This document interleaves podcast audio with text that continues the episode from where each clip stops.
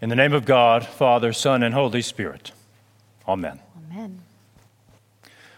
I read an article this past week which I've been thinking about, and I want to share with you just a small section of it. This is what the author writes. He says, The coronavirus crisis is exposing our false idols. A false idol is something other than God on which we place our hearts, our focus, and our hopes as something that can deliver for us what we want and need. False idols are what people actually worship and adore rather than what people say they worship and adore. Sports are a false idol. Right now, they're gone. Money, being able to buy and spend as we wish, is an idol for so many in our culture of consum- consumerism. Yet for those facing economic hardship, these assumptions are now in question. Health is a false idol on which young and old place their dreams and hopes. A long, healthy life can no longer be assumed. I can go on and on. The point is that what or whom we really believe in is being exposed as in no other way that I've seen in my lifetime.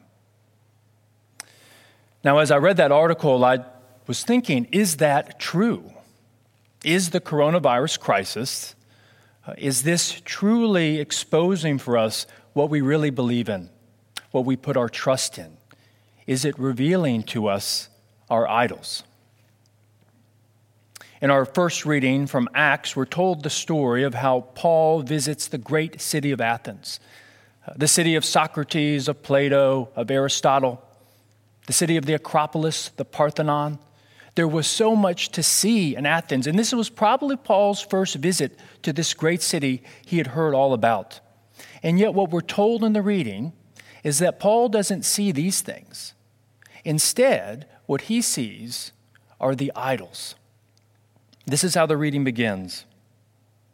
While Paul was waiting in Athens, he was deeply distressed to see that the city was full of idols. One commentator I read said it should be translated that the city had given itself over to idolatry, or that the city was smothered or swamped with idols. When Paul looked around Athens, what he saw was a city that had given itself over to idolatry. Now, this, this concept and idea of idols, let's just take a second and think about that. Uh, because an idol, and I don't know what you think of when you picture an idol, but an idol is, is more than a statue made of wood or stone. An idol is anything that is more important to you than God, anything that absorbs your heart and imagination more than God, anything you seek in order to get what only God can give. And so, in this sense, an idol can be almost anything in our life. Timothy Keller is a Presbyterian preacher, author, and he has a great short book called Counterfeit Gods. And in the book, he talks about this concept of idols. And he lays out four questions for us to consider as we think about what we truly put our trust in. These, these are the four questions. I found them helpful. First, he says, he says, think about your daydreams about where your mind tends to rest. There was an Archbishop of Canterbury last century, William Temple, who said, Your religion is what you do with your solitude. So, what do you think about in your silence? Do you think about material things like a new home? Do you think about your children, success at work, your relationships? What do you habitually think about in order to get joy and comfort in the privacy of your heart? That's the first question he poses. Second, he says, Where do you spend your money? Jesus said, Where your treasure is, there your heart will be also. So, where do you spend your money most easily? And I think that's a key word easily. There's areas where it's, as we know, hard to spend our money. But there's these other areas that it's very easy to spend what we have? What are those areas? Third question. This is one I hadn't heard before. He says, Think about your greatest nightmare. Is there something that could happen in your life that would give you no reason to live. Something that important. What is it? And he says if you find something like that, there's probably an idol there. And then, fourth question, he says, think about your emotions. What do you often get angry about? Uh, where do you have guilt? Do you get scared in a certain situation because something in your life is being threatened that you're trying to protect? He says maybe an idol is there. Almost 200 years ago, in the 1830s, when de Tocqueville recorded his famous observations of America and democracy in America, he, he made a comment about us as a country. And this is a quote. He says, There is a strange melancholy that haunts the inhabitants in the midst of abundance. There's a strange melancholy that haunts the inhabitants in the midst of abundance. And what de Tocqueville talks about is he says that Americans believe that prosperity can quench their yearning for happiness. But for him, this was illusionary because he says, and this is another quote, a great quote, he says, The incomplete joys of this world will never satisfy the human heart. And I like that phrase, uh, especially incomplete joys, because it reminds us that what we typically put our hope in, what we really believe in, are not bad things. No, they're good things. They're joyful things. Ultimately, there are things that have been given to us by God, but they're not the good thing. They're not God. We tend to worship and put our hope in incomplete joys. You see, we as humans are unique. Uh, there is one thing that we do that no other creature in the world does, and that's worship. We are the only creatures who do this. We're the only creatures who pray. And that is kind of an astounding thing to think about. I mean, why do we do this? I mean, your dog doesn't worship.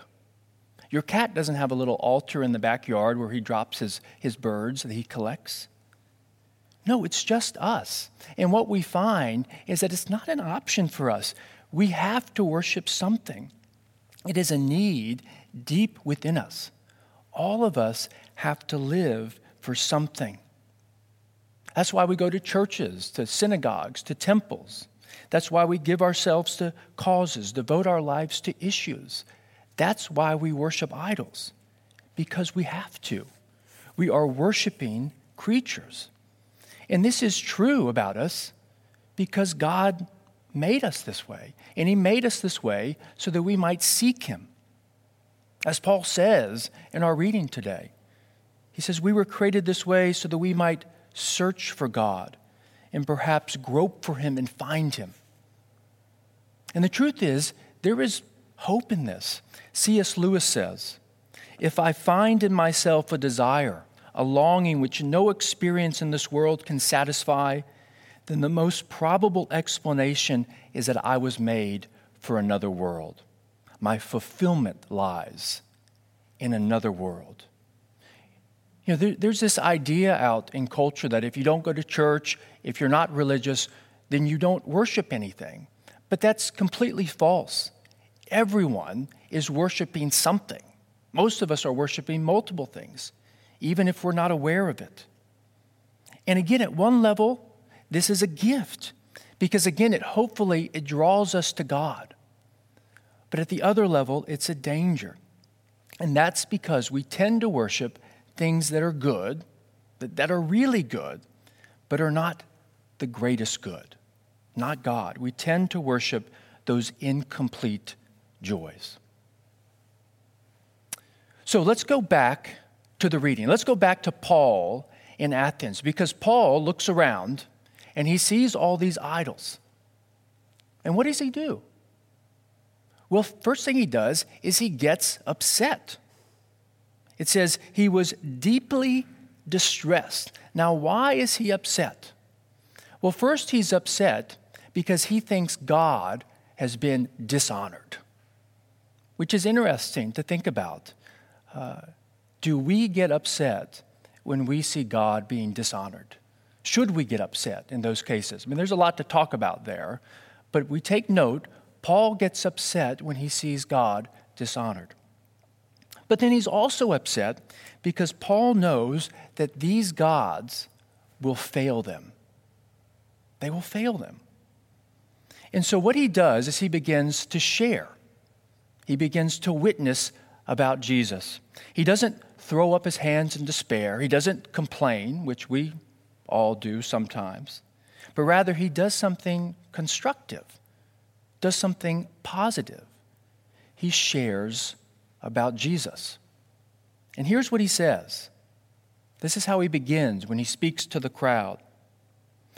He says, I see how extremely religious you are in every way. I see that you're people who worship like everyone, that you're seeking something greater than yourself. And then he says, But now is the time to turn from these lesser gods, from these idols, because the true God has drawn near to you. In fact, Paul says, God has always been near to you. He created you, He sustains you. And then Paul quotes a Greek poet who says, For in Him we live and move and have our being. And the great promise of the gospel is that in Jesus, God has drawn even closer. And He's drawn close to us so that He might share His very life with us. He shares His Spirit with us. That's why they can turn from idols, because in Jesus, God has come even nearer. They can encounter God in Jesus.